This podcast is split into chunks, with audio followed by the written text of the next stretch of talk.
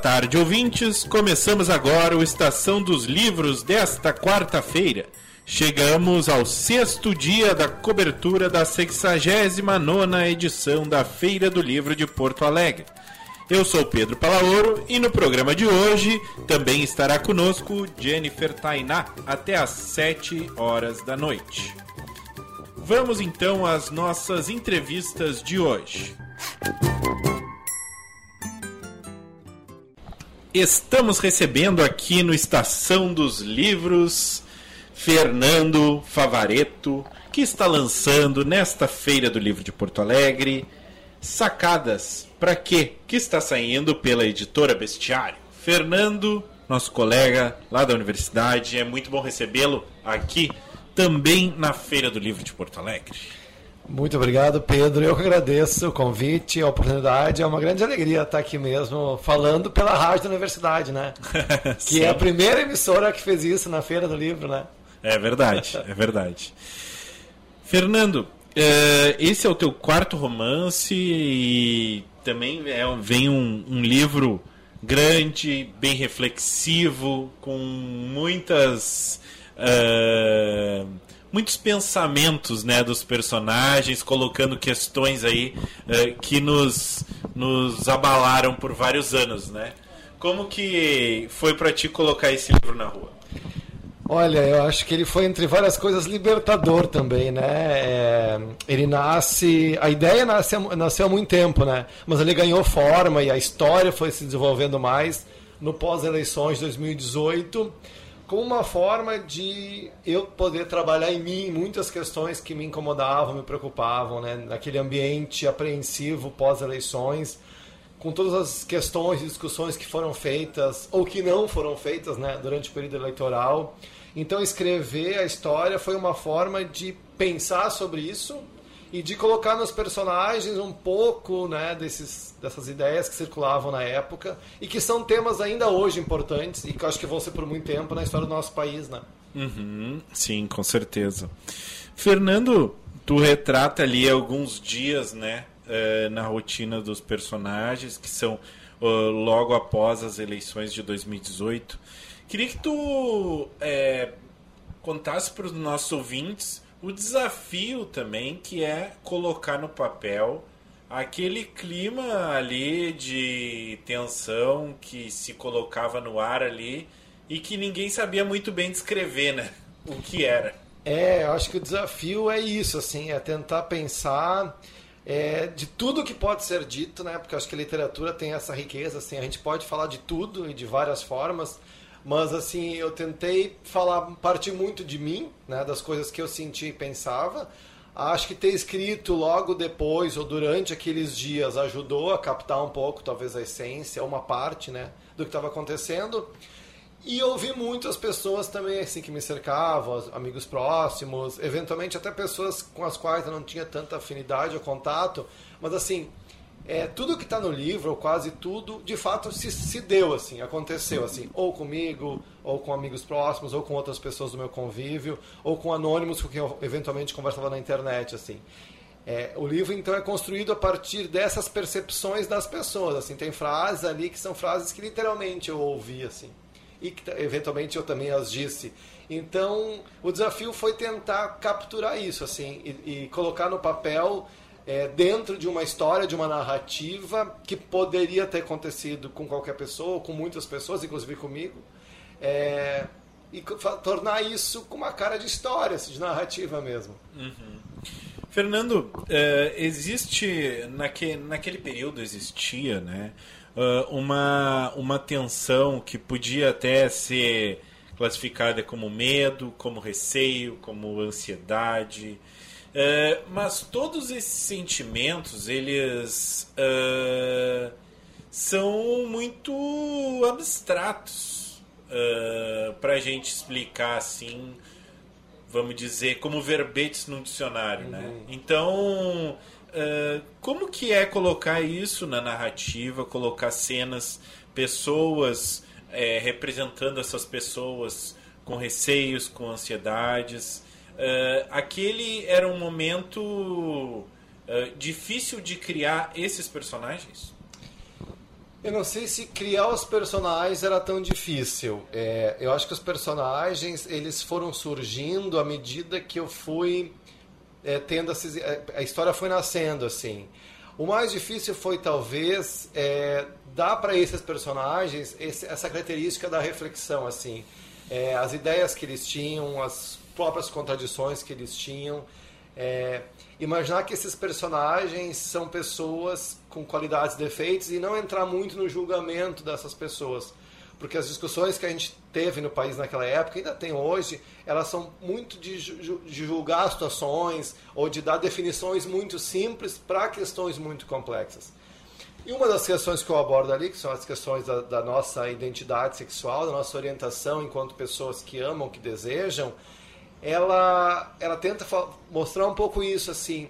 As pessoas que, que amam pessoas do mesmo sexo, elas não são simples mocinhos ou bandidos, elas não erram ou apenas acertam. Elas são também pessoas e que eventualmente podem, inclusive, votar em candidatos é, que contrariam aquilo que deveriam ser os seus ideais de uma vida mais livre, mais justa, enfim.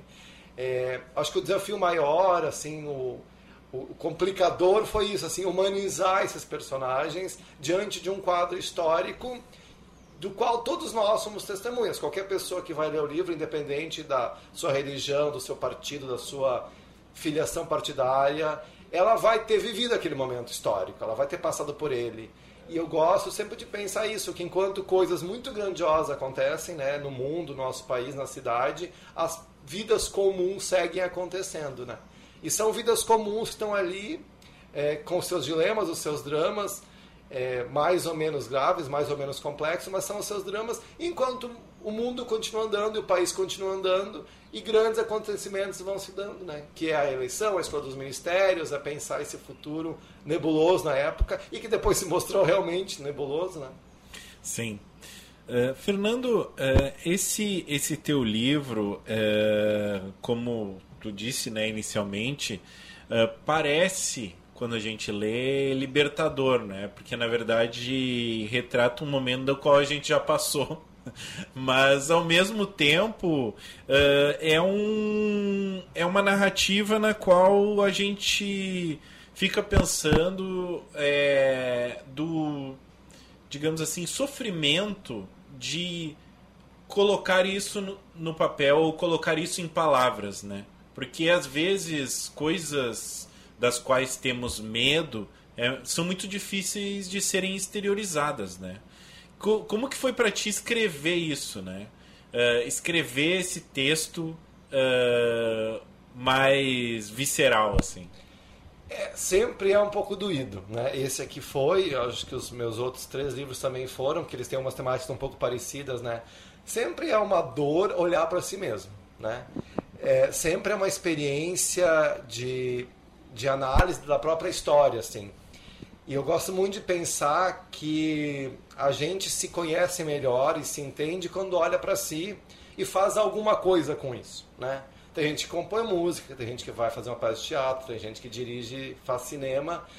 É, eu acho que a literatura me ajuda a fazer isso, a administrar um pouco essa dor que é paradoxal, porque ela é minha apenas enquanto indivíduo que vive certas coisas, mas ela também é coletiva, porque ela diz respeito em várias camadas. Primeiro, aos meus amigos mais próximos da comunidade LGBTQIA, depois os meus amigos mais próximos, que são os que têm um pensamento político parecido com o meu, depois um pouco mais né, em nível de, de, brasileiros que querem um futuro melhor para o país.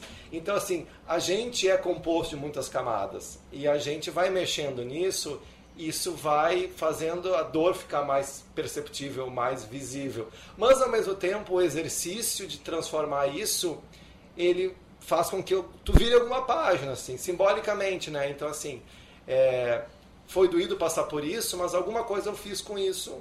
E, e, cada vez que eu leio ou releio, ou que alguém me traz um relato do que sentiu quando leu a história, eu percebo que aquilo se desdobra em muitos olhares também. E também os muitos olhares são a dor diluída, né? A minha e a dor coletiva, eu acho. Sim, com certeza.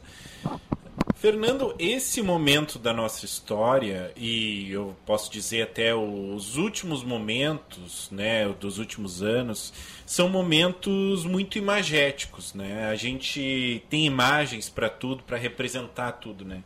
E esse teu livro é muito imagético também. Ele traz muitas cenas que representam uh, aquele período, aqueles dias, né? Uh, essas cenas, uh, como que foi para ti respirar esse ar, né? De novo, colocar essas cenas no papel, porque essa imagética, eu fico pensando que é talvez o mais difícil, né, de se escrever e se detalhar, né, o ambiente que se está, né? É, não é uma coisa simples, né? É transformar em imagens ou usar as imagens para dizer coisas, né? Fazer com que o discurso funcione com as imagens, é, descrever cenários e situações. É, uma coisa que eu acho que talvez me ajude, assim, é, às vezes eu registro no momento algumas situações, assim, se eu tenho um tempo, é, e que eu acho que aquilo pode render um parágrafo, uma página, ou um desdobramento da história. Então eu, eu registro momentos assim. E, e, eu gosto da descrição é, de situações de lugares é, num contexto num contexto de uma história assim. Então eu gosto de pensar que eu estou vendo uma cena, sei lá, o pôr do sol no Guaíba, mas que uma outra pessoa vai estar tá vendo aquilo, que não sou eu. E que aquela outra pessoa vai estar tá vendo de uma outra maneira então eu, eu posso dizer aquilo de várias maneiras. Então, é, pensar que uma imagem pode ser dita de várias maneiras, ou, ou pelo detalhe, ou pelo todo, ou por uma parte, é, ajuda talvez esse exercício imagético, que é sempre muito rico. Sim, com certeza. Fernando, o teu livro está separado em alguns capítulos que são justamente os dias né, daquele período. Né? Uh, como que, como que é para ti contar essa história, né? Que, que uh, tão sucinta num período histórico, uh, às vezes exige tanto uh, do, do detalhamento mesmo, né? Porque como são dias muito próximos, coisas acontecendo de forma seguida, tudo precisa estar tá muito detalhado, né? A, a, os eventos esparsos estão mais distanciados, né? Isso é mais fácil ou mais difícil na hora de conceber a narrativa? Eu acho que é mais difícil se a gente faz isso com distanciamento temporal, né? Se a gente vai escrever de alguma coisa que passou há muito tempo, acho que é um pouco mais difícil. E acho que é um pouco menos se a gente escreve logo na sequência dos fatos, né? Como muita coisa foi escrita naquele período, né? Algumas ideias principais, algumas cenas assim, eu acho que isso ajudou. Mas realmente, a menos para mim, uh, quanto mais próximo do fato da situação eu estou, melhor para escrever. E às vezes a gente precisa voltar realmente, assim, então tentar fazer esse assim, o que, que de fato aconteceu cinco anos atrás naquele, naquele dia, assim. É, fazer esse retorno é um pouco mais complicado. A gente, a gente perde um pouco, talvez, da riqueza do detalhe, ou da, dessa força imagética da qual tu falou, ou da mesma riqueza do momento, assim, da, do emocional mesmo. É muito mais uh, simplista ou fácil falar depois. Que daí tu, tu, tu fala de um jeito até um pouco mais raso. Falar no momento, tu, tu mantém mais elementos, né? Então, em algumas coisas que estavam registradas logo naquela, naqueles oito dias, eu acho que elas têm um pouco mais essa força. Outras foram revisitadas. E eu acho que a gente faz isso sempre. A gente, a gente revisita momentos o tempo todo. Então, acho que a, a escrita joga um pouco esses dois momentos. Sim, com certeza.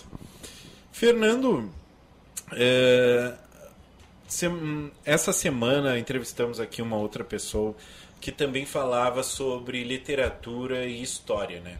E quando a gente fala de eventos históricos uh, que são eventualmente muito retratados, existe uma variedade de perspectivas, né?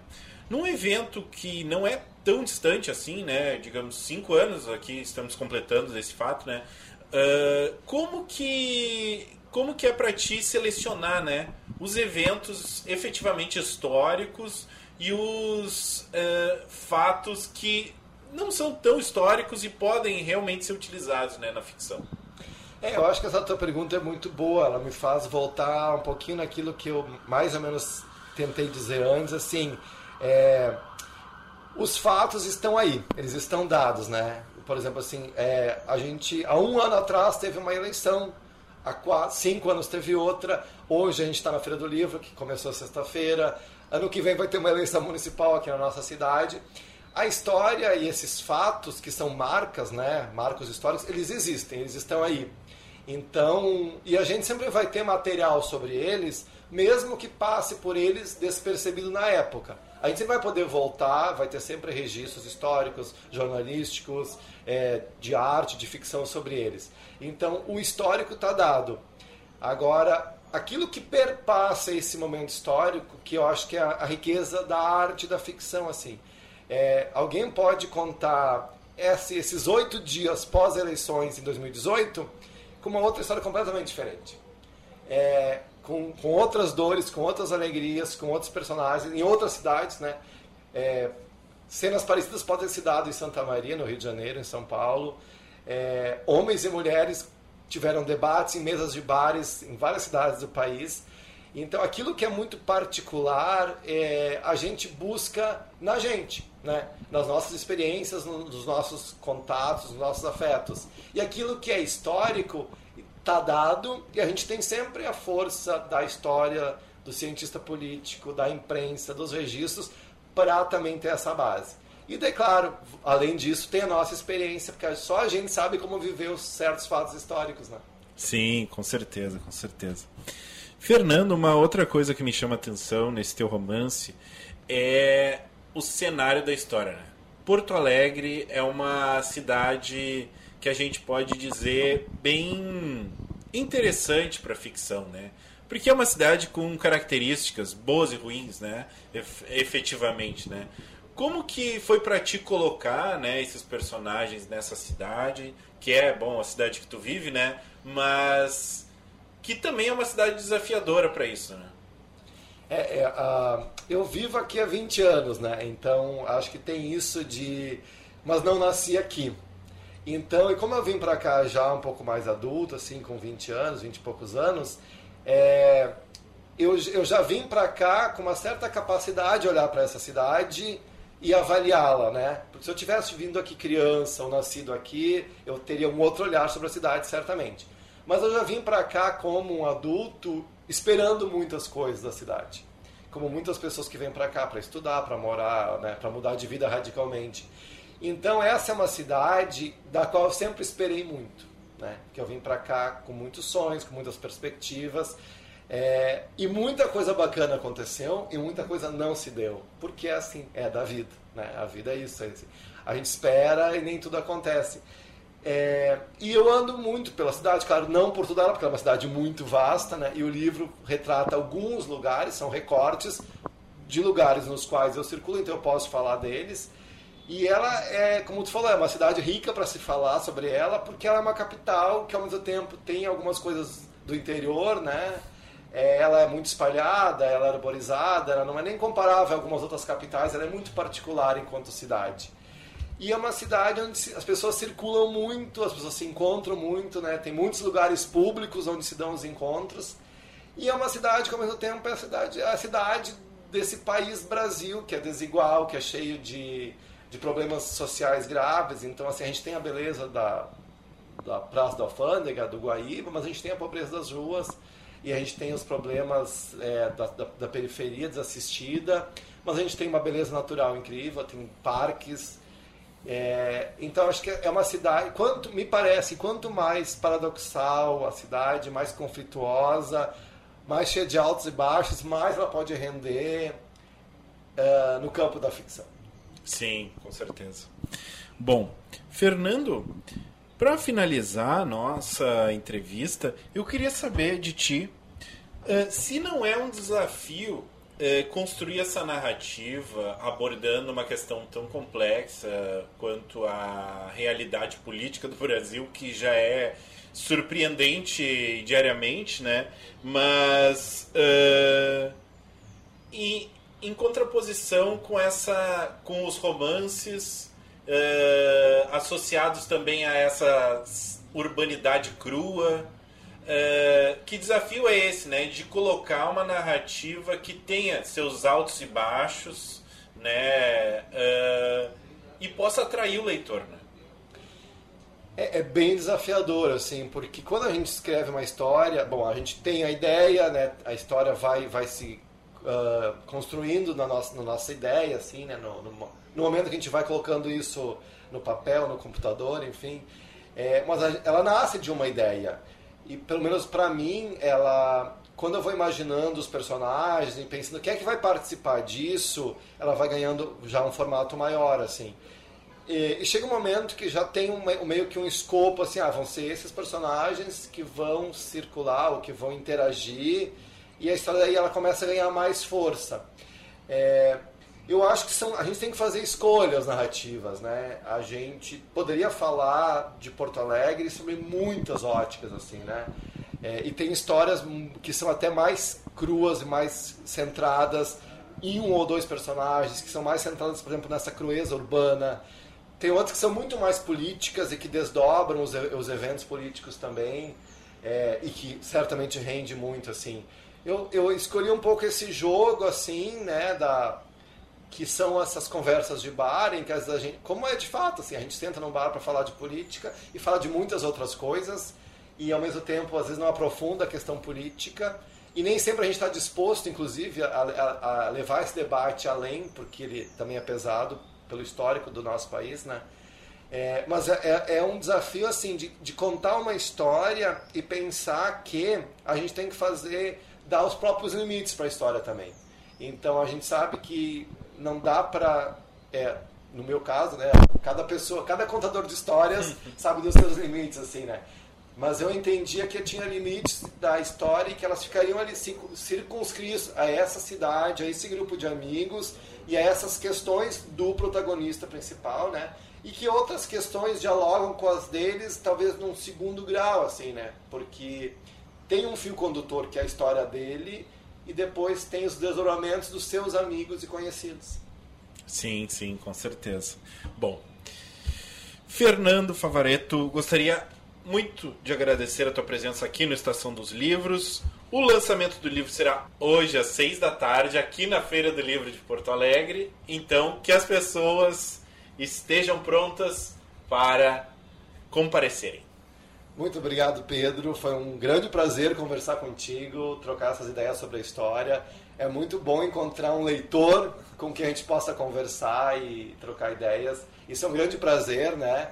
E a sessão de autógrafos também é isso, também é um encontro com os leitores, com as pessoas ou que já leram, que têm interesse em ler, e poder dar um autógrafo é como presenteá-las de alguma forma e agradecer por esse carinho todo. Muito obrigado. De nada.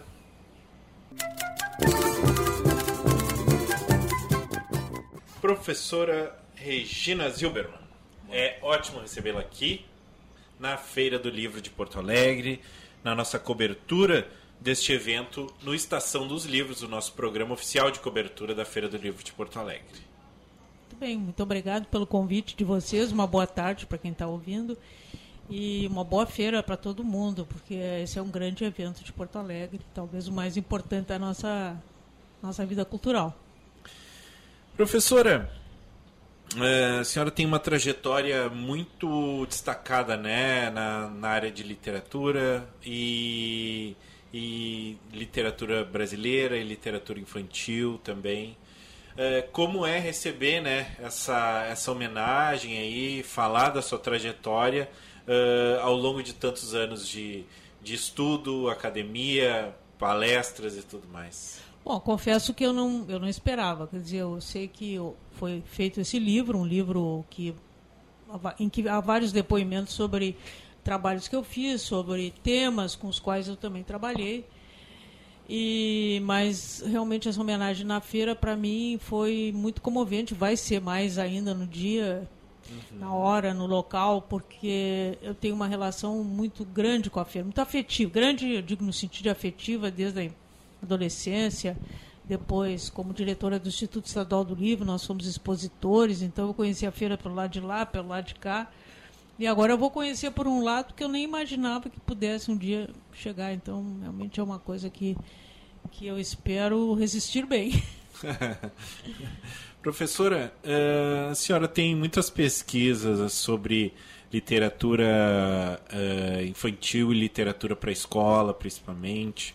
Uh, como que a senhora vê a importância de um evento como a Feira do Livro de Porto Alegre nessa propagação do livro e do hábito da leitura e, e de, de, de propagar né, essa ideia de cultura? Bom, a feira realmente tem uma história que já é né, bem longa e ao longo desse tempo todo a gente foi acompanhando a maneira como os organizadores, a Câmara Rio Grande do Livro, foram se posicionando em relação a essa questão da leitura, porque não se trata apenas de vender livros. Acho que originalmente era um congraçamento de escritores, de livrarias, de editoras, mas ela foi avançando nesse sentido de congregar a ação de professores, de crianças, de estudantes. Né? Tem que a Feira do Livro para Crianças, o segmento para crianças é uma coisa dentro dessa história 60 anos pelo menos, é relativamente recente e com experiências muito positivas, né? Muito positivas. Eu acho que aquilo que na minha infância era algo que eu vivia, né? Eu ficava esperando a feira, então era uma coisa muito pessoal, porque eu gostava de literatura desde pequena, mas passou a ser um evento social, digamos assim, um evento pedagógico, porque os professores preparam os alunos, os alunos vêm em visita, eles acompanham os escritores na sequência de iniciativas que começam antes da feira e vão para depois da feira. Então, acho que para a literatura, especialmente para a literatura do Rio Grande do Sul, isso foi sempre muito importante. Né? Quer dizer, estimula os alunos a lerem, estimula a estarem presentes, estimula a conhecer escritores daqui, para crianças e depois adultos. Então, tudo isso é uma ação da maior importância e eu fico muito satisfeita de poder ter acompanhado essa trajetória né? e, e coincidir com pesquisas e propostas que a gente veio fazendo por muito tempo.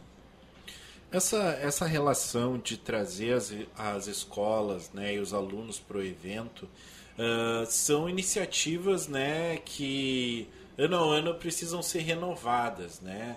Como que, como que a, a senhora vê a importância dessas atividades também para o outro lado, né? para quem cria literatura, para quem é, busca propagar os livros, trazer novos autores, autores que escrevem também e vêm aqui lançar os seus livros? Bom, eu acho que para o escritor é muito importante, né? porque é tanto que eles fazem muita questão de participar, não só a feira do livro de Porto Alegre, mas as feiras dentro das escolas, né, que se tornou também uma prática muito frequente, porque eles têm a oportunidade de, vamos dizer assim, pegar o leitor pela mão, né, e ver a reação deles naquele momento, a vibração das crianças. As crianças elas não têm uma elas têm uma visão de literatura que tem a ver com a sua fantasia, a sua imaginação, mas envolve também essa coisa muito afetiva que é o escritor, que pode ser o pai, a professora, mas que o escritor foi ocupando esse lugar. Ele é um amigo, ele é um companheiro. Estou falando masculino, mas é o escritor, a escritora e, e todas as pessoas que estão nesse sistema. Então, acho que para o escritor também é altamente estimulante ver uma criança querendo autógrafo, querendo um desenho, querendo que ele conte uma história. Isso para o escritor é estimulante, acredito eu. Eu não sou escritora, eu estou deduzindo isso. Mas é pela reação que eu vejo nessas feiras, não apenas a, a, grande feira de Porto Alegre, mas as pequenas feiras em escolas e em eventos específicos. Né? Então, eu acho que isso tu tem que tu vê que a, nossa literatura para crianças no Rio Grande do Sul ela cresceu magnificamente né? se tu pensasse há 30 anos atrás não tinha essa quantidade de autores ilustradores editores que nós temos agora isso não veio do nada isso não é um milagre que aconteceu não é por causa dessa relação muito uh, muito vigorosa muito estimulante entre crianças e escritores jovens, escritores e assim por diante. Estimulando, inclusive, esses jovens a escreverem, a eles mesmos participarem uhum. do sistema. Sim. Professora, essa, essa é uma questão interessante, porque agora com essa movimentação, o crescimento do mercado de livros infantis e, a, e a, as novas né, pedagogias da, da, de tratar os livros e as histórias na escola e tudo mais, é, temos uma questão interessante que é a questão da diversidade de histórias, né? Cada vez maior, trazendo histórias que nunca haviam sido faladas, trazer perspectivas novas. Como que isso, né, ajuda também a, a melhorar esse, a qualidade desse leitor que vem aí? Pois é, isso é uma, uma questão muito importante que tu está trazendo. Hoje a literatura infantil não é mais, não se confunde mais, por exemplo, com história de fada. Isso é o primeiro, a primeira ah, questão, sim. quer dizer, aquela história em que nós temos crianças, temos adultos salvadores dentro de uma sociedade, vamos chamar assim, branca e familiar. Hoje a diversidade está presente em relações de etnia, de gênero, de culturas e assim por diante, né? Então a criança, a criança, nenhuma pessoa tem experiência de tudo. Eu não tenho, eu não preciso necessariamente ser uh, uma pessoa de outra etnia que não a branca para ler uma história em que o protagonista é afrodescendente ou é indígena, mas eu tenho oportunidade de conhecer essa alteridade, esse outro mundo. E isso é muito bom, por isso que às vezes as pessoas se, se equivocam quando elas pensam que não, a literatura que é protagonizada por indígenas, por exemplo, só vai ser lida por indígenas. Não, não, ela vai, pode ser até produzida por indígenas ou não indígenas, mas ela, vai, ela tem que ser lida por todo mundo. E em, em, algum caso, em alguns casos o leitor se reconhece naquela personagem, porque tem a ver com a sua experiência cultural. Às vezes ele, ele vai conhecer uma outra cultura e vai ver que tem uma série de questões que dizem respeito a ele né? as suas inquietações, as suas dúvidas, inseguranças vão estar ali presentes também. Né? Ou então as suas possibilidades de resolver problemas. Então isso é muito importante e a literatura infantil ela avançou fantasticamente nesse campo. Né? Quer dizer, também é outra, outra conquista muito grande e tem muita permeabilidade de professores, familiares, adultos em geral para essa diversidade. Não tem, eu acho que nada mais problemático que a questão do gênero, né? Dos, dos gêneros, do transgênero, do, do gay, assim por diante. E hoje a literatura infantil está trabalhando isso também e criando uma mentalidade muito mais tolerante em relação a que tu chamasse aí muito bem de diversidade. Nós temos que estar abertos para isso. E a literatura infantil tem cooperado muito. Né? Eu acho que nós temos que ser solidários aí. Será que todo esse movimento que a gente vê hoje na literatura infantil, né, uh, infanto-juvenil, tem vários termos, né, uh, para se colocar aí nessas categorias, é, mas verdade, é. uh, como será que essa, esse movimento também pode representar que a gente tem um leitor adulto diferenciado daqui a um período quando essas pessoas crescerem, digamos assim? Acho que sim. Eu, eu gostaria de pensar que sim. Pode ser que não aconteça, mas eu acho que essas crianças e jovens, quando se tornarem adultos, se elas forem, tiverem, vamos dizer assim, a sua fantasia, o seu modo de ver o mundo fomentado pela diversidade, pela pluralidade, principalmente, uh, elas vão ser pessoas não apenas mais felizes, mas mais tolerantes. E isso está faltando muito, né? Nós estamos vivendo um momento assim de muita tensão, muita, uh, muita polaridade, e nós podemos formar novas gerações muito mais tolerantes. E só assim a gente vai superar esses problemas. Então, eu acredito que isso seja possível e eu espero, principalmente, que isso seja possível, né? Nós já tivemos isso, perdemos um pouco, mas podemos reconquistar. Sim, com certeza. Professora, é, uma, um outro lado dessa questão da diversidade, é, além da alteridade, né, nós temos assim o reconhecimento, né? As pessoas que começam a se enxergar nas histórias uh, agora e não se enxergavam antes, né?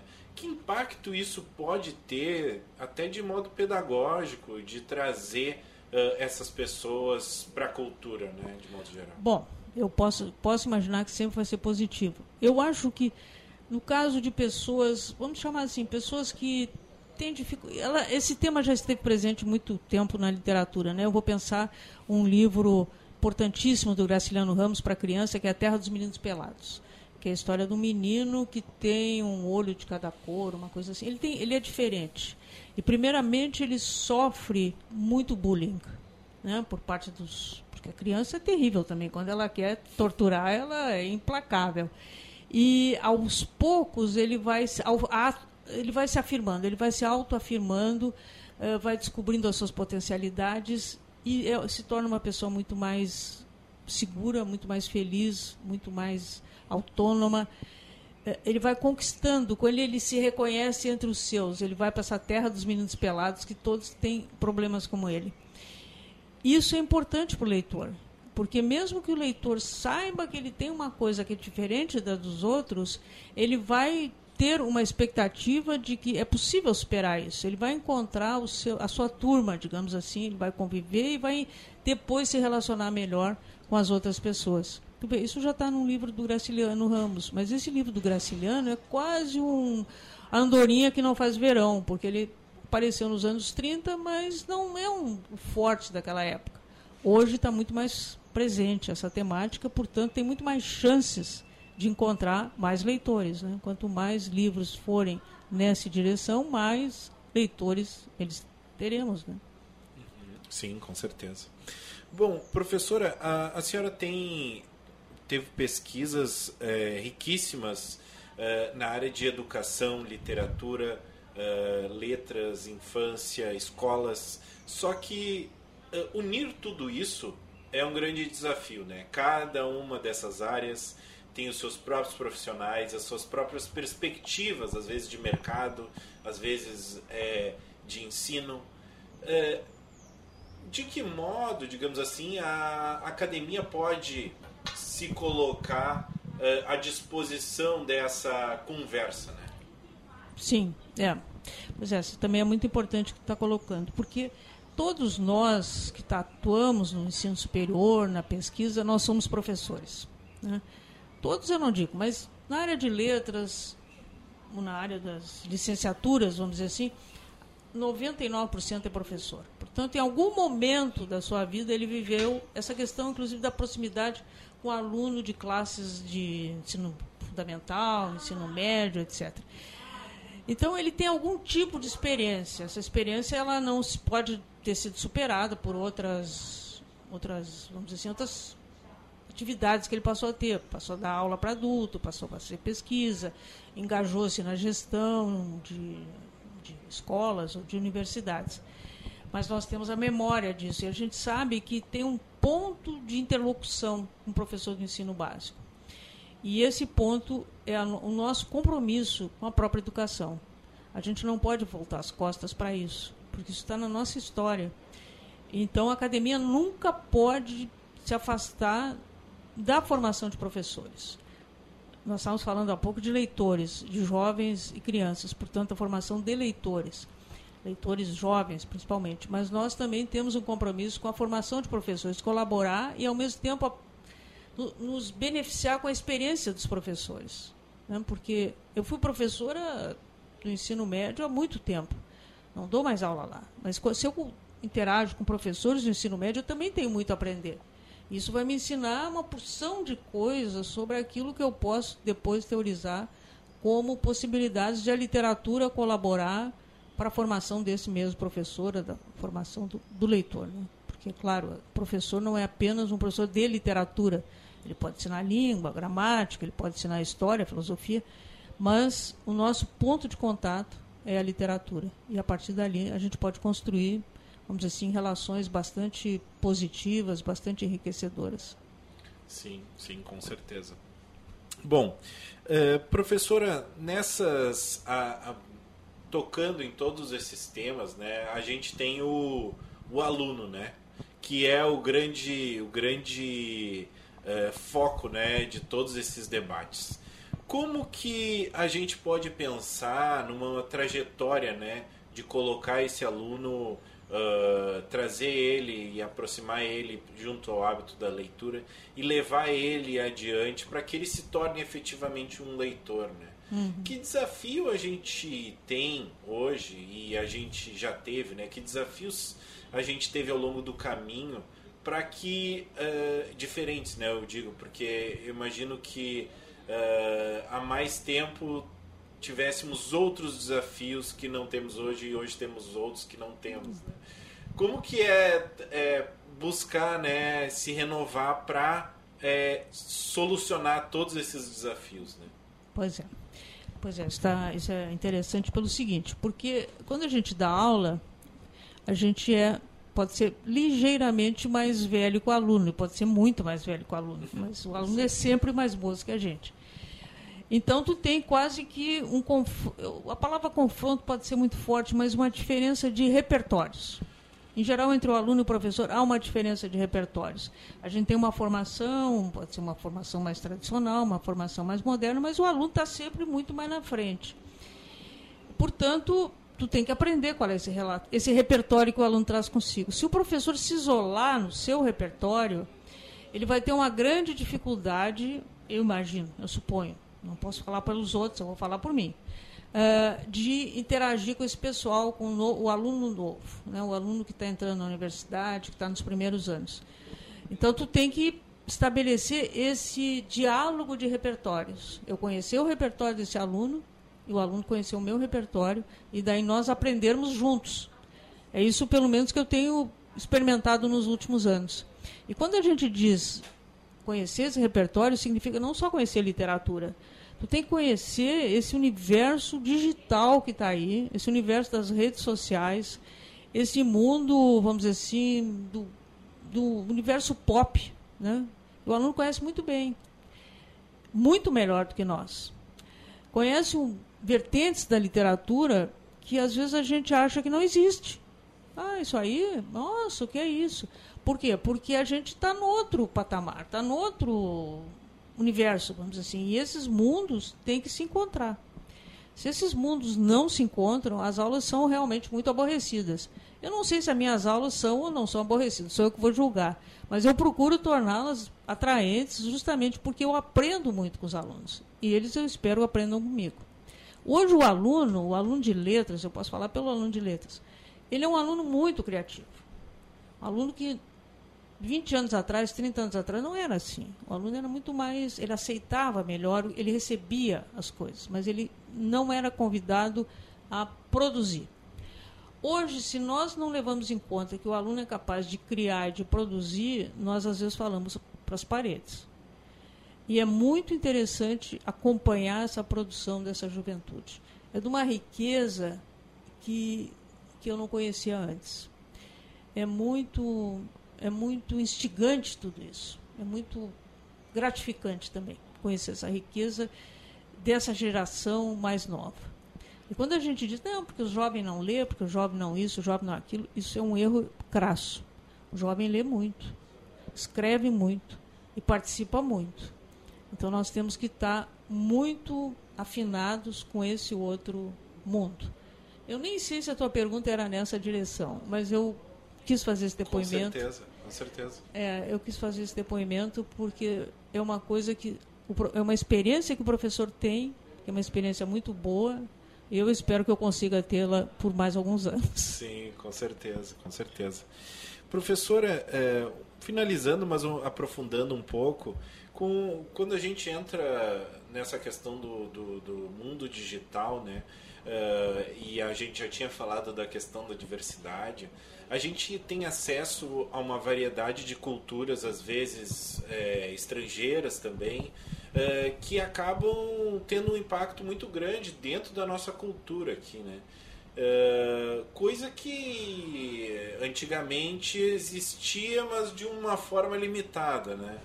Que desafio é esse, né, de encontrar essa variedade de culturas e diversidade de perspectivas e histórias uh, e colocar isso uh, e fazer disso, né, um, um conteúdo, fazer isso chegar no aluno ou encontrar, Sim, né? Ter na... esse encontro uhum. entre o aluno e o professor. Pois é, é. Pois é, e tem, tem, eu acho que tem dois lados, dois lados não, mas tem dois aspectos que vale a pena mencionar. Primeiro é o seguinte, que realmente, graças ao, ao universo digital, as, esse enorme desenvolvimento das, dos modos de comunicação, nós, nós temos informação instantânea. Né? Eu estou aqui chovendo molhado. Né? Nós temos que estar tá sempre, tudo está caindo em cima de nós. Estou falando aqui contigo, mas ao mesmo tempo está acontecendo mil coisas. Quando nós terminarmos de conversar, certamente nós vamos para os nossos celulares ver qual é a última notícia, é, o que, que aconteceu, o que, que foi lançado, qual é o último filme, a última música, assim por diante. Isso é um lado. E eu acho que para um professor formado no tempo do mimeógrafo, digamos assim, isso o desafio é muito maior, porque tu está sempre correndo atrás dessa nova tecnologia para poder viver a contemporaneidade. Né? Tu não pode isolar. Eu posso achar que as pessoas viraram dependentes do celular, mas eu não, não dá para viver sem essa tecnologia. Aí é se refugiar numa caverna. Isso é um lado. O outro é o seguinte, é que a, com a pandemia, que nós tivemos que, que ficar meses e meses em casa, menos ou mais confinados, mas de alguma forma isolados, nós tivemos que correr atrás disso. E com isso, nós também, todos, toda a sociedade se mobilizou e se atualizou muito. Isso chegou na escola, isso chegou na universidade. A universidade se viu obrigada a se atualizar de todas essas maneiras. Então, é um dos poucos resíduos positivos que teve a, a pandemia, mas que realmente está repercutindo no ensino e obrigando o ensino a se atualizar permanentemente. Né? Hoje, os professores dão aula com facilidade por vários meios de comunicação, pode ser pelo presencial, mas pode ser pelo EAD, pode ser por meio de vídeo, pode ser, sei lá, eu nem vou elencar todas as hipóteses que tem aqui, porque não é o caso. Mas isso deu outra estatura ao ensino, deu outra qualidade, inclusive, à sala de aula. Sim, com certeza, com certeza. Bom, professora, quero agradecer muito a tua presença aqui. Foi agradeço, um prazer enorme conversar contigo. Sempre bom conversar com a senhora. Uh, professora Reg Regina Zilberman, que terá um evento em sua homenagem uh, hoje no final da tarde. Ok, muito obrigado. Espero que a gente possa voltar a conversar, porque essas suas questões foram muito interessantes e muito oportunas. Eu te agradeço muito o interesse. De nada. Estamos aqui no Estação dos Livros, agora recebendo Juliana Volkmer, que uh, está lançando aqui na Feira do Livro de Porto Alegre o livro Dade, História e Memória, que fala justamente sobre o Departamento de Arte Dramática da Universidade Federal do Rio Grande do Sul. Juliana, é muito bom recebê-la aqui nos nossos estúdios na Feira do Livro de Porto Alegre. Então, boa tarde, boa tarde a todos. Eu estou muito feliz de estar aqui. Agradeço muito o espaço de vocês para a divulgação do livro. E estamos hoje, então, fazendo o lançamento desse livro, que é fruto de um projeto. Isso é importante dizer, é um projeto FAC, com uhum. financiamento né, do Fundo de Apoio à Cultura, um FAC Patrimônio, que teve várias ações durante esse ano em comemoração aos 65 anos do Departamento de Arte Dramática do Instituto de Artes da URGS. E entre essas ações, né, nós temos esse livro aí, que é o que vai ficar para a posteridade. Sim, com certeza. Juliana, é, nesse livro a gente tem é, muitas histórias aí, né? E uma das coisas que surpreende é justamente ninguém ter até o momento realmente se parado para contar toda essa história até agora, né? Como que foi esse desafio para ti e essa oportunidade também, né? Claro. Então, uh, eu tenho, eu sou formada pelo DAD, sou formada em História, depois me formei no DAD como atriz e professora de teatro, e depois segui os meus estudos no curso de mestrado e doutorado do Programa de Pós-Graduação em Artes Cênicas da URGS. E nas minhas pesquisas de mestrado e doutorado, eu aprofundei, então, os meus estudos sobre a história do departamento. E o Vinícius Cauri e o Reissoli Moreira, na oportunidade desse edital FAC, me convidaram, então, para a escrita desse livro, muito em função de eu já ter publicado antes a minha dissertação de mestrado uh, sobre o assunto. Uhum. E realmente é a primeira obra que se detém mesmo a trazer um panorama mais geral da história do Departamento de Arte Dramática. Bom, e como que foi para ti relembrar, né, tantos nomes uh, de tem uh, atores, atrizes, uh, diretores, pessoas reconhecidas mundo afora aí que saíram dali, que temos fotos. Uh, o livro, inclusive, ficou muito bonito. A gente Sim. pode testemunhar, né? é, o trabalho, ele tem a edição da Clô Barcelos, da editora Libretos, então realmente o tratamento das fotos, a, a editoração ficou muito bonita, né? Fora as fotos serem fotos raras, grande parte delas são fotos muito raras, muitas delas de acervos pessoais, então pouco acessíveis ao público e agora né, se tornam mais democraticamente né, compartilhadas e também do acervo do Instituto de Artes da URGS, do Departamento de Arte Dramática, né, fotos realmente uh, institucionais que, que vêm a público. E foi um grande desafio, apesar de eu já ter uh, me debruçado durante o mestrado e doutorado sobre a história do DAD. Quando eu fui fazer o livro, eu tive que adaptar a linguagem, né, para ficar uma linguagem menos acadêmica.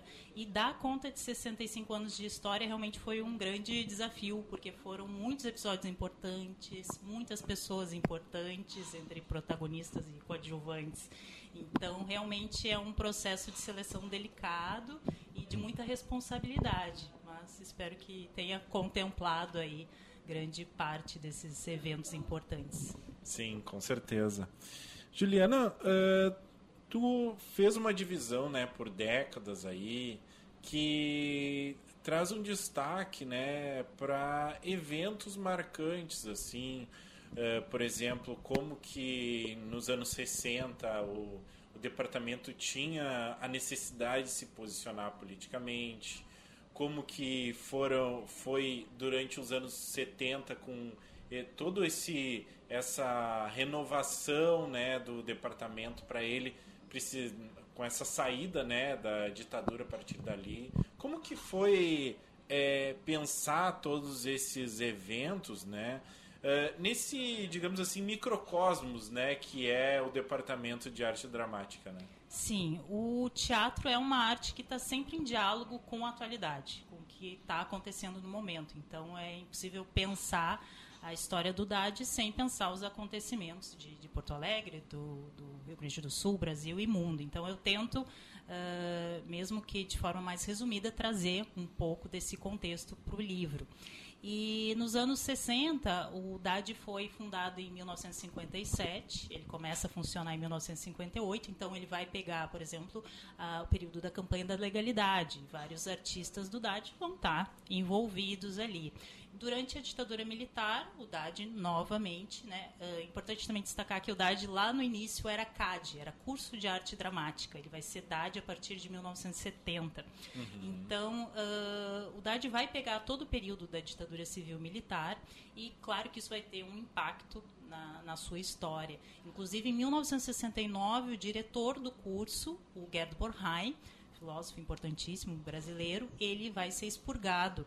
E diante disso, os professores do DAD fazem um abaixo assinado e eles também são demitidos. E o departamento fica sem professores. E como é solucionado isso? Os estudantes da época assumem, os estudantes que estavam mais próximos à formatura assumem uh, o lugar dos professores, dando né, atividades e organizando rodas de conversa e espetáculos para que o departamento não fechasse. Então, durante o ano de 1970, teve um grande esforço dos estudantes para que o curso não fechasse, porque esse era um perigo muito possível naquele uhum. período de acontecer. Sim. E durante os anos 70, 80 né, e 90 e agora no início do século, a gente tem Uh, outros desafios, né? Também tem uma discussão muito grande sobre a questão do, do local onde fica né? o, o departamento, todos os espaços que a universidade oferece, né? E os recursos também. Como que foi nos últimos, né, vamos dizer assim, 30 anos, né, essa, esse momento até agora, assim, justamente que é o momento que tu tá ali presente nessa, nesses acontecimentos, né? Como Sim. que foi para ti contar aquilo que tu viveu, né, é, também? Uh, uma coisa que marca bastante a história do DAD desde a sua fundação, enquanto CAD, é a luta por um espaço físico, né, que atenda à demanda do curso. Então sempre existiu desde a fundação até hoje essa luta, porque o espaço que nós temos hoje, inclusive, ainda não é adequado a todas essas necessidades. E o curso vai começar num casarão antigo ali na Venâncio Aires, que era apenas a parte de baixo, inclusive, desse casarão, era um curso bem pequeno. Depois, posteriormente, em 1969, ele vai para o casarão da, ali da Salgado Filho, que até hoje né, faz parte hum. do DAD. E na década de 80, como tu estava mencionando, um dos acontecimentos importantes uh, mais especificamente em 1988, o prédio da General Vitorino, ele é anexado ao prédio da Salgado Filho, né? Então ampliando um pouco, mesmo que de uma maneira, vamos dizer, mais forçada, assim, porque os estudantes e professores forçaram bastante a barra para que isso fosse possível e acontecesse. E então tem durante muitos momentos da história do DAD essa discussão de queremos uma outra sede e promessas, né? Das reitorias de que isso vai acontecer e não acontece, enfim, é um problema que está sempre se renovando. E, mas os estudantes e professores também estão sempre lutando para que existam mais investimentos né, e um olhar de maior atenção para as necessidades dos artistas. E como que é para ti contar esse período da história da qual tu viveu assim? Olha, foi bem desafiador no sentido de ter um pouco de distanciamento para conseguir realmente selecionar né, coisas que uh, realmente são importantes de serem destacadas. Então, as minhas memórias afetivas, inevitavelmente, elas vão aparecer no, no, livro, né? Eu acho que isso uh, deve acontecer sempre quando alguém se propõe a escrever algo que faz parte da sua própria história. É, Juliana, é, a gente tem uma, uma questão interessante, né? Porque a, essa toda essa um, história, né, do DAD também uh, mostra de como que ocorreu uma certa evolução na, no, no ensino e na forma como se estuda as artes dramáticas ao longo desse período. Como que, o que que tu encontrou, né, pesquisando sobre isso?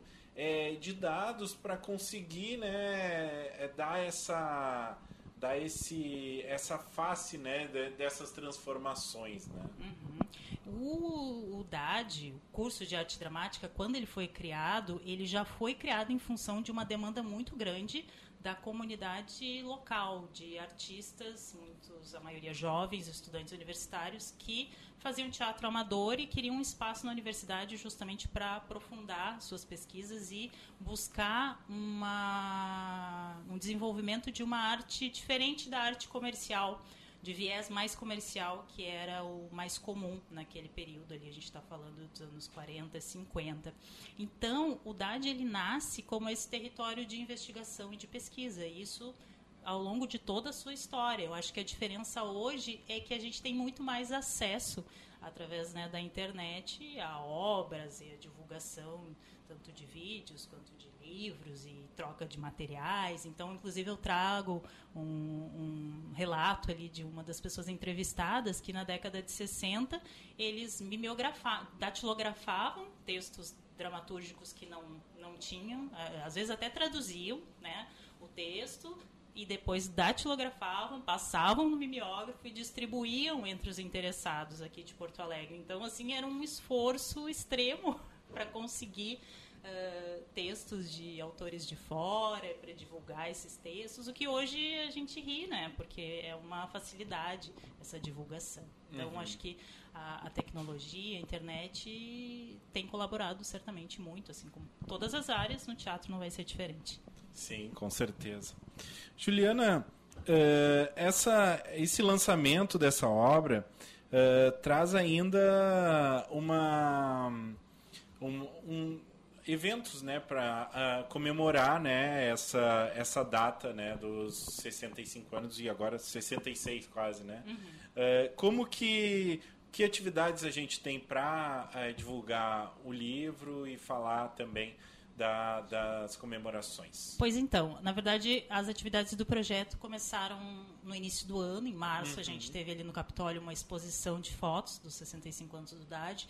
No mês de maio, a gente teve uh, uma exposição, de novo, a exposição de fotos no Centro Cultural da URGS, com um seminário teórico né, de discussões uh, relacionadas à história do DAD e o lançamento do livro, que agora é o, o que fica. Tá certo. Juliana Volkmer, quero agradecer muito a tua presença aqui no Estação dos Livros. Foi ótimo conversar contigo e sucesso nessa obra que está tão bem produzida.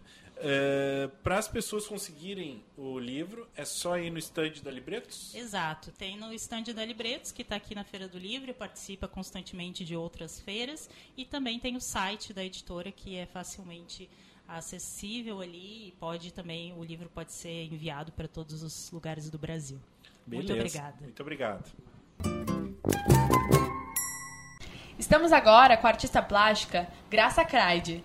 Seja bem-vinda. Boa tarde, Jennifer. Obrigada. Graça, uh, você vem agora na Feira do Livro né, trazendo uma exposição que justamente trata sobre as autorias, né, uh, literatura gaúcha. Então, eu queria que você explicasse um pouco, né? E, primeiramente, que conceituasse pra gente o que é literatura gaúcha. Parece simples de, de, de perceber, mas é, é, feito só para pessoas gaúchas, não é? É falando É, da região. na verdade, quando eu digo que é uma homenagem à literatura gaúcha, eu estou sendo praticamente literal. Nós queremos homenagear os escritores e as escritoras gaúchos, gaúchas. E, e então a busca é exatamente essa, né? Buscar em, trazer à tona, colocar no palco, na luz, no foco, autores de todas as, as, as inspirações e de todas as idades, dos gêneros. Então, tem uma série de preocupações no sentido de, de ser inclusivo, de ser diverso e de ser múltiplo, plural. E nossos, autor, nossos os autores dos retratos também são gaúchos. Então, assim, é um ato de amor, né? um ato de carinho, de reconhecimento de artistas gaúchos para autores gaúchos. Também é um movimento que faz a gente rever um pouco a literatura gaúcha, né? Até para quem já é próximo, assim, remontar um pouco daquilo que considera como literatura gaúcha, assim, um novo visual, aquilo que você diz de ter uma coisa mais plural, né? De onde é que vem essa ideia? Quando é que te deu esse estalo? Eu preciso fazer isso. Essa ideia, ela surge em 2021, em plena pandemia. Nós todos trancados dentro de casa, loucos de medo de morrer, porém já vacinados, eu acho. E surge a oportunidade de expor ao ar livre, ali na escadaria da Borges. Então, o galerista dali, que é o Marcos Monteiro, e eu conversando, esse Marquinho, não aguento mais, eu tô louca para botar arte na rua. Então, vamos botar, Graça. E o Marcos nem gosta, né? Marcos não gosta? né? Aí a gente, ah, mas quando que tu tem uma- um espaço na tua agenda? Eu tenho espaço em setembro, outubro. O que, que tem em outubro? Aí tem a Feira do Livro. Aí foi natural, entendeu? Feira do Livro, então, quem sabe a gente junta um monte de artista visual e vamos fazer a nossa homenagem para os artistas, para os autores gaúchos. Perfeito. Ficamos 30 dias, Jennifer, ao ar livre, debaixo de chuva e de sol, com quadros pintados com óleo, acrílica de todos os tipos. Foi fantástico, foi assim que surgiu. E como que foi a, a, a recepção, assim, do público? O que, que você teve de retorno, assim? As pessoas ficaram loucas, encantadas, maravilhadas, porque imagina, tu podia frequentar uma galeria de arte para olhar para os teus autores favoritos, de olho no olho, na rua, sem correr risco de pegar Covid, né? Então foi realmente uma festa. E teve, ah, teve um contratempo, digamos assim, que foi uma al- alguma pessoa nefasta, como diz o Gilberto Gil, né? Vocês, pessoas nefastas, que resolveu implicar com o quadro do Luiz Fernando Veríssimo. E vandalizou três vezes o quadro do Fernando Veríssimo. Cada vez que ele vandalizava, jogou tinta, rasgou com canivete, jogou Meu Deus. betume. Cada vez que acontecia isso, a gente ia lá, substituía, mandava imprimir, consertava e tudo. Isso acabou gerando também notícia. Quando a gente viu, a gente estava na Globo. Ah, no Rio Grande do Sul estão atacando o quadro. Enfim, acabamos fazendo um, um movimento de, de resistência. Criamos um dia para fazer todo mundo e foi desenhar Veríssimo lá. Uau! Então nós enchemos aquela escadaria da Borges de, de gente desenhando Veríssimo e depois demos para ele o retrato, para a esposa dele, para a família, os retratos todos das pessoas que fizeram. E agora viemos para cá, para essa feira do livro maravilhosa, dentro do Correios, que tem três vezes mais espaço do que lá. E aí agora tu vai me fazer outra pergunta, né? Não, a pergunta que eu tenho pra fazer é quando a gente chega no espaço, como que a gente encontra ele? Fiquei muito curiosa pra saber assim, os detalhes. Né? A gente ainda tá lidando com pintura nessa exposição? Então, quando eu, eu resolvi fazer a fase 2 de autorias, que a Cris Molena, coordenadora do Correios aqui, me convidou para expor, eu digo, eu vou ampliar isso. Saiu das molduras de ferro que tinha na escadaria e dá para bloquear. Então, eu trouxe todos os 26 quadros que estavam na, na galeria escadaria e os outros 25 eu abri para os artistas fazerem o que quisessem. Eu ampliei tanto o, o tipo, o, o, tipo de literatura produzida por, por nossos autores, como ampliei também o tipo de artista. Então nós temos tanto história em quadrinho do Pablito Aguiar, retratando Faleiro, que é um escritor maravilhoso, uh, recente do Rio Grande do Sul, quanto uma escultura em fio de aço feita pelo Lucas Estrei, quanto uma, uma espécie de instalação da Carla Magalhães fazendo Jeremir Machado, um bordado inteiro do patrono, nosso patrono Tabajara Ruas, tem um bordado dele caminhando aqui na Praça da Alfândega de um metro por um metro. É a coisa mais linda, tu tem que ir lá ver depois. E temos também pinturas tradicionais, temos colagem, temos uh, diversos tipos de manifestações artísticas e ficou então, digamos assim, uma festa, uma aula de retrato. Porque tu sempre quando vai falar de retrato, tu pensa assim, ah, retrato vai ser acrílica, ou desenho, ou carvão, ou óleo, ou, né? Ali você tem 51 modos de fazer retrato, que vão, como eu te falei, desde uma história, uma história em quadrinho até um retrato tradicional feito com a óleo, né? É interessante essa. Assim, tá rolando muito isso aqui na Feira do Livro nesse ano, né? São diferentes formas de abordar a literatura. Eu tô gostando muito disso porque parece que a Feira do Livro realmente entendeu que as pessoas não chegam à literatura só através da banca ou só através do papel em si. Parece que é um contato que é, é assim, agora eles entenderam. Não, o contato com a literatura, ele é muito mais abrangente, né? Nesse sentido, qual foi o teu contato com a literatura, o teu primeiro? O meu primeiro contato com a literatura foi lá no interior de onde eu sou, sou de Juí, e na minha casa tinha uns vouchers para frequentar a biblioteca da cidade, que ficava do outro lado da praça onde eu morava.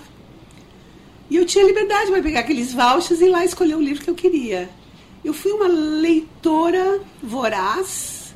A minha irmã ficava de mal comigo, porque ela queria brincar e eu queria ler, então ela, ela ficava me incomodando para sair da minha poltrona, mas eu não queria sair daquela poltrona nunca.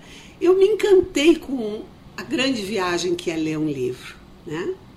E, e, mas eu queria te dizer também que essa nova modo de olhar para a literatura, uh, aceitando que ela é diversa, porque a literatura, se tu fores depois nos, nos a honra de, de, visitar, eu fiz um textinho breve sobre isso que, que diz o seguinte: os nossos escritores são os narradores da nossa história. Então a gente tem que tecer loas a quem compreende a nossa a nossa trajetória, a nossa paixão, o nosso medo, e que vai registrar isso nos livros, de maneira que daqui a um tempo se saiba o que, que acontecia em 2023 ou no século XX. Né? E é por isso que é importante que tenha todas as manifestações. Né? Não apenas como hoje o, a, a, a apropriação de espaço da comunidade negra, das mulheres negras, dos escritores negros, dos artistas negros, graças a Deus, está maravilhosamente borbulhante, né? Nós temos, eu convidei nove artistas visuais negros para pintar nove escritores negros.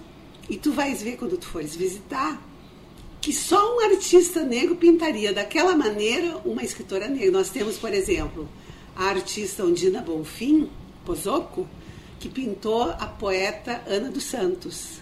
Ela pintou a Ana como uma faraona.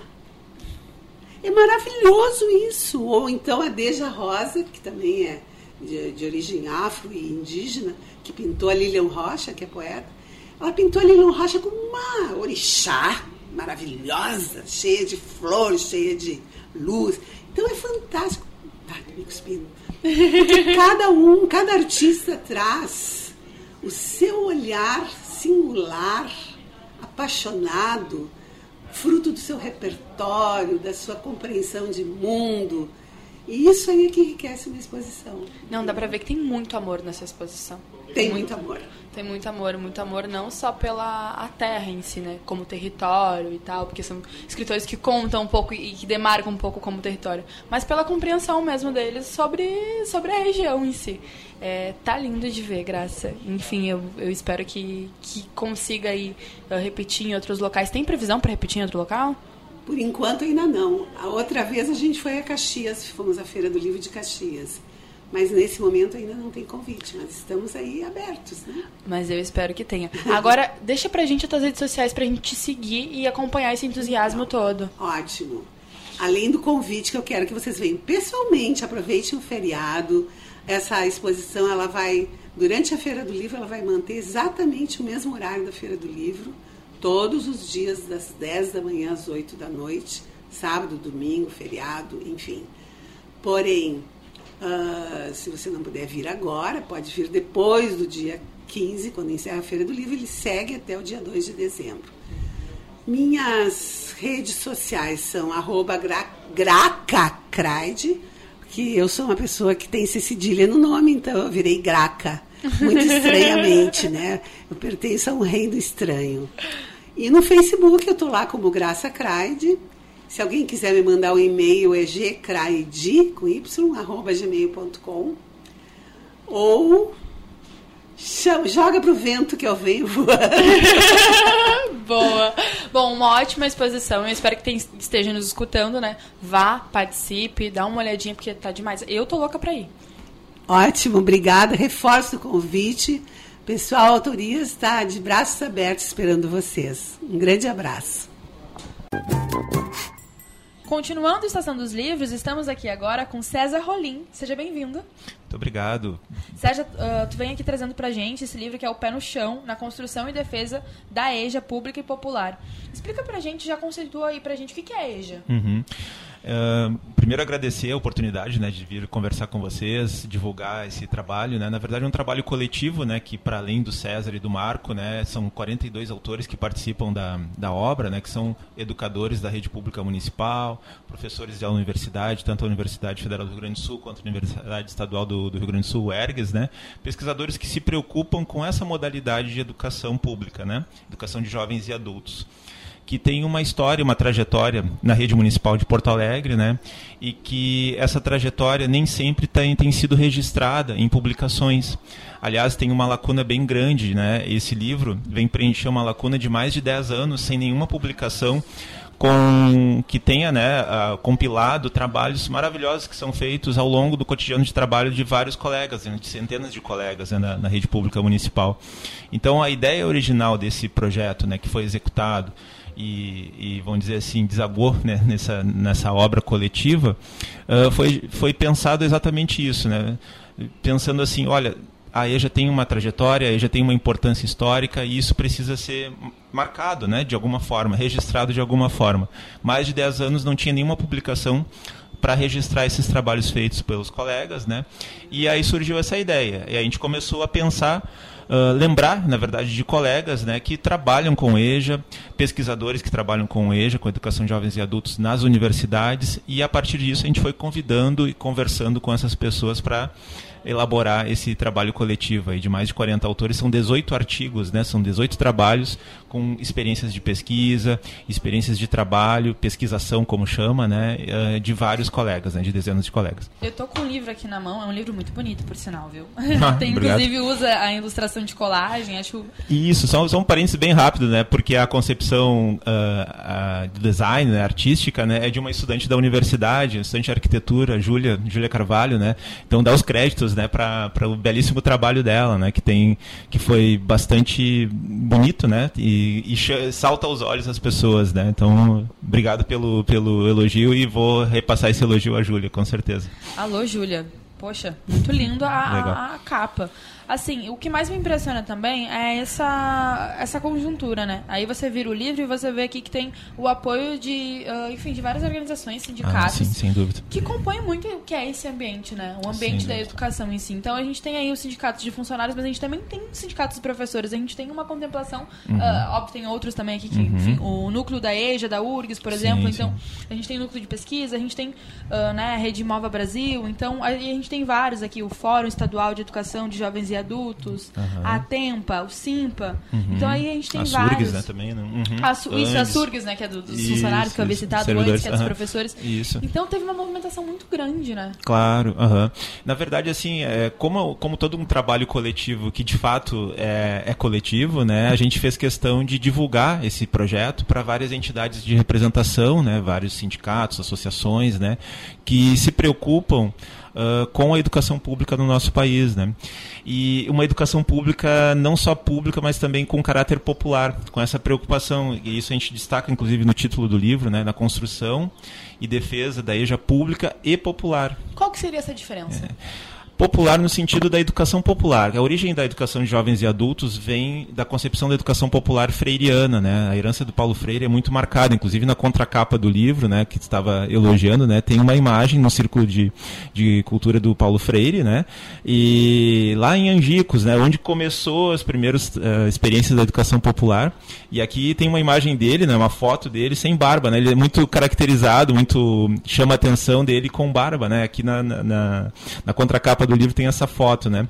Lá do início dos anos 60, né? Justamente quando começou a se discutir e a exercitar, de fato, na prática, a educação popular. Educação popular com a preocupação com do povo, né? Com, com esse caráter ah, de discutir a realidade, problematizá-la, fazer a leitura dessa realidade e criação de sentidos para essa, para essa parte da população. Né? Não é uma educação unicamente gratuita, mas sim preocupada, socialmente referenciada, né? que as pessoas comentam. Né?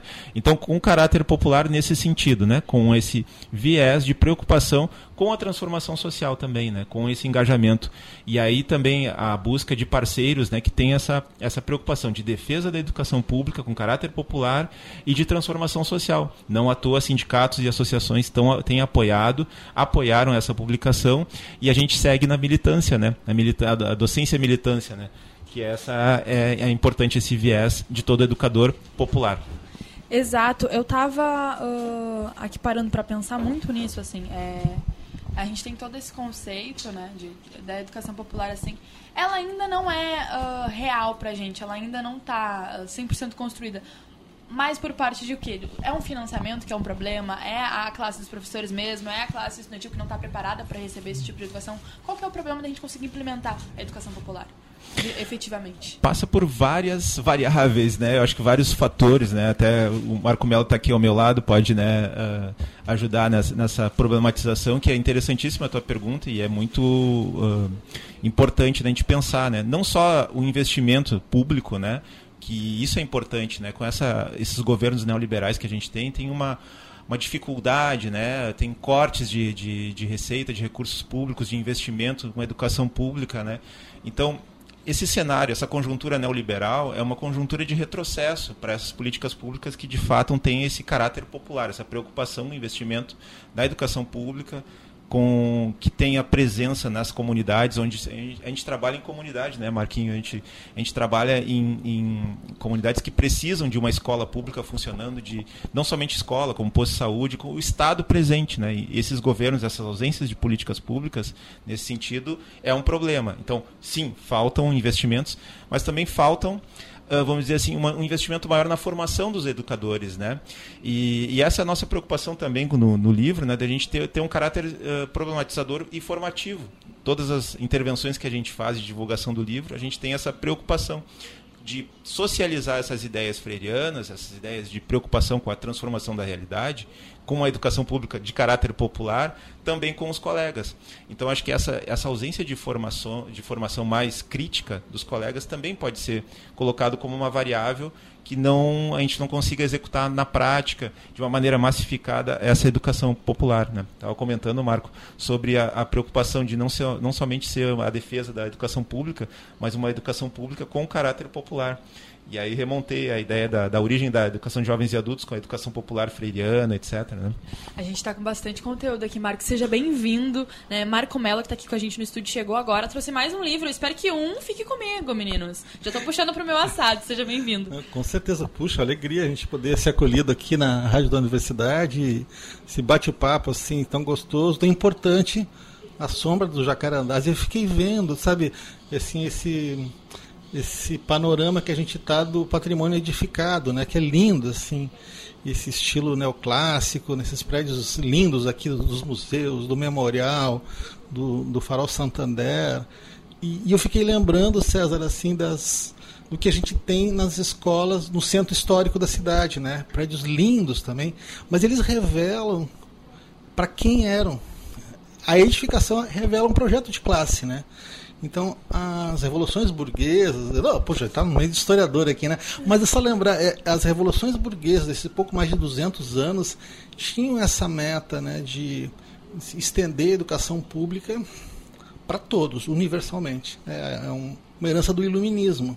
Só que esses todos, no Brasil, né, uma herança colonialista, escravocrata, é, patrimonialista, ela foi durante muito tempo, muito tempo, extremamente seletiva. E o último vagão dessa história é a educação de jovens e adultos. Né? E a gente está escrevendo até um texto, né, César, para a gente circular aí amanhã. É, casualmente. Jennifer. Jennifer, olha só, Jennifer. Essa, essa imagem aqui é justamente um círculo de cultura em Angicos, Rio Grande do Norte, que há 60 anos atrás, exatamente, o Paulo Freire fazia uma experiência pioneira, né? do chamado na época o sistema, o método Paulo Freire de alfabetização de jovens e adultos que o governo militar interrompeu, né? Então, as muitas tentativas de educação popular fora da escola é, nos movimentos sociais, os grupos. A Frente Negra Brasileira tem um projeto lindíssimo nos anos 30. O, o, Porto Alegre tinha as escolas operárias anarquistas, foram fechadas pela repressão nos anos 20. Né? Então há uma longa história da luta dos movimentos sociais, da sociedade civil, para garantir escolarização.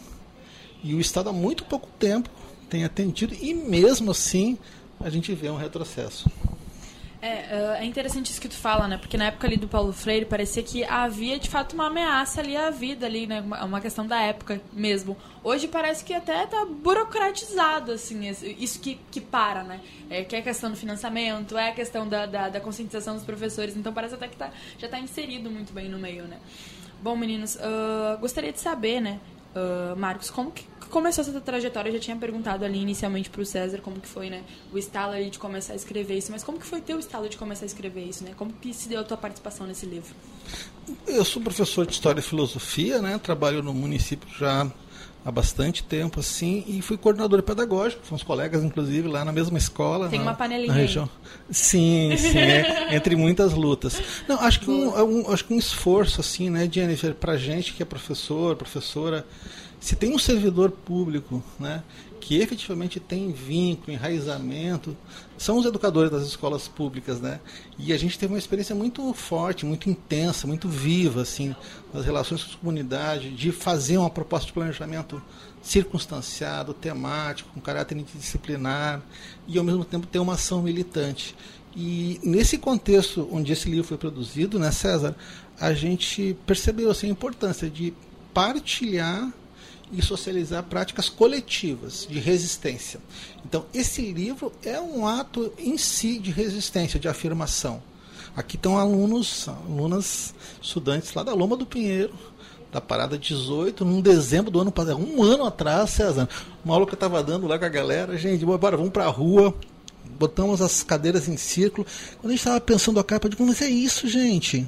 Sabe, o ontem e o hoje estão dialogando dentro da mesma perspectiva. É a luta, é a resistência, é o movimento daqueles que, que visualizam outras possibilidades, que têm o, o direito, né, como sendo a, um direito à educação pública, gratuita, de qualidade, é, referenciada né, na sua diversidade, que são os sujeitos, que faz com que a história se movimente. Né. Então, é um, é um livro de registro de práticas de muitos colegas, são 18 artigos, mais de 40 colegas escrevendo que estão dizendo para a sociedade: gente, nós existimos, nós estamos aí e o Estado tem o dever de nos atender, né? Por que, que é fácil a gente confundir essa resistência com doutrinação? Por que, é fácil a gente uh, trazer isso, né? É, esse, essa caracterização da, do professor doutrinador né, é muito sinal dos nossos tempos, né? tempos de negacionismo, tempos de mentiras, né, fake news, etc. Né? Então, de uma, de uma criminalização até da, da prática docente crítica. Porque uma prática docente, ela, ela não tem, não existe uma neutralidade, né? Acho que é, é, equivocado dizer assim o professor é neutro, né? É, acho que todo sujeito histórico ele tem um, um, um posicionamento e a própria o próprio discurso de neutralidade está em si implícito um posicionamento, né? Então a prática docente crítica tem sido ao longo dos últimos anos, né, Marco? Assim me parece uh, criminalizada, eu diria até, né? É, em alguns aspectos até perseguida, né? E colocado esse rótulo, né, do professor doutrinador é aquele que desperta o senso crítico do estudante, né? Então, justamente a educação de jovens e adultos, né, a educação popular freiriana de, de matriz freiriana, né? Então acho que vem vem combater justamente e estimular essa criticidade na educação, né? Então, se o professor é doutrinador, né, não dá para, vamos dizer assim, assumir essa pecha e sim dizer assim, não, é um professor com, com compromisso da educação popular e da criticidade para os estudantes, né? Despertar esse senso crítico nos estudantes, e até falando, Marco, sobre a capa do livro, né? O, tem o, o círculo aqui da, da escola, mas também tem o mapa da cidade, né? E esses pontinhos aqui são justamente as escolas onde onde tem uh, escolas com EJA aqui na cidade. Então é um mapa da cidade e aqui é o, o azul representa, né, Marco? Pode explicar aqui para nós aqui? Essa ideia de que a gente está num, numa península aqui, né? Exatamente.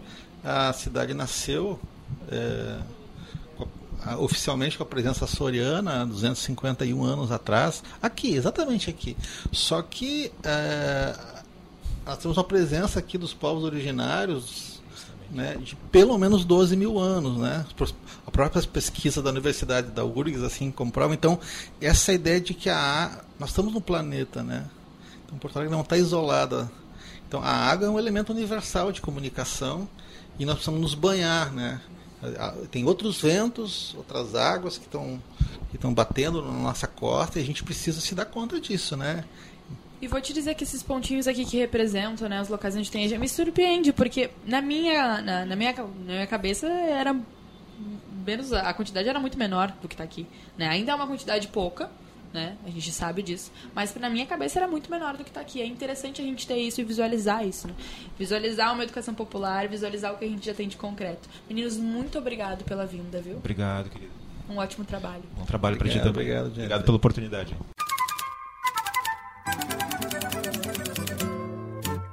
Obrigado, Jennifer. Estamos finalizando mais uma estação dos livros, cobrindo a Feira do Livro de Porto Alegre. Toda a programação da feira pode ser conferida diretamente no site feiradolivropoa.com.br. Para acompanhar mais sobre a nossa cobertura, acesse o site urgs.br barra Estação dos Livros e também nos siga nas redes sociais.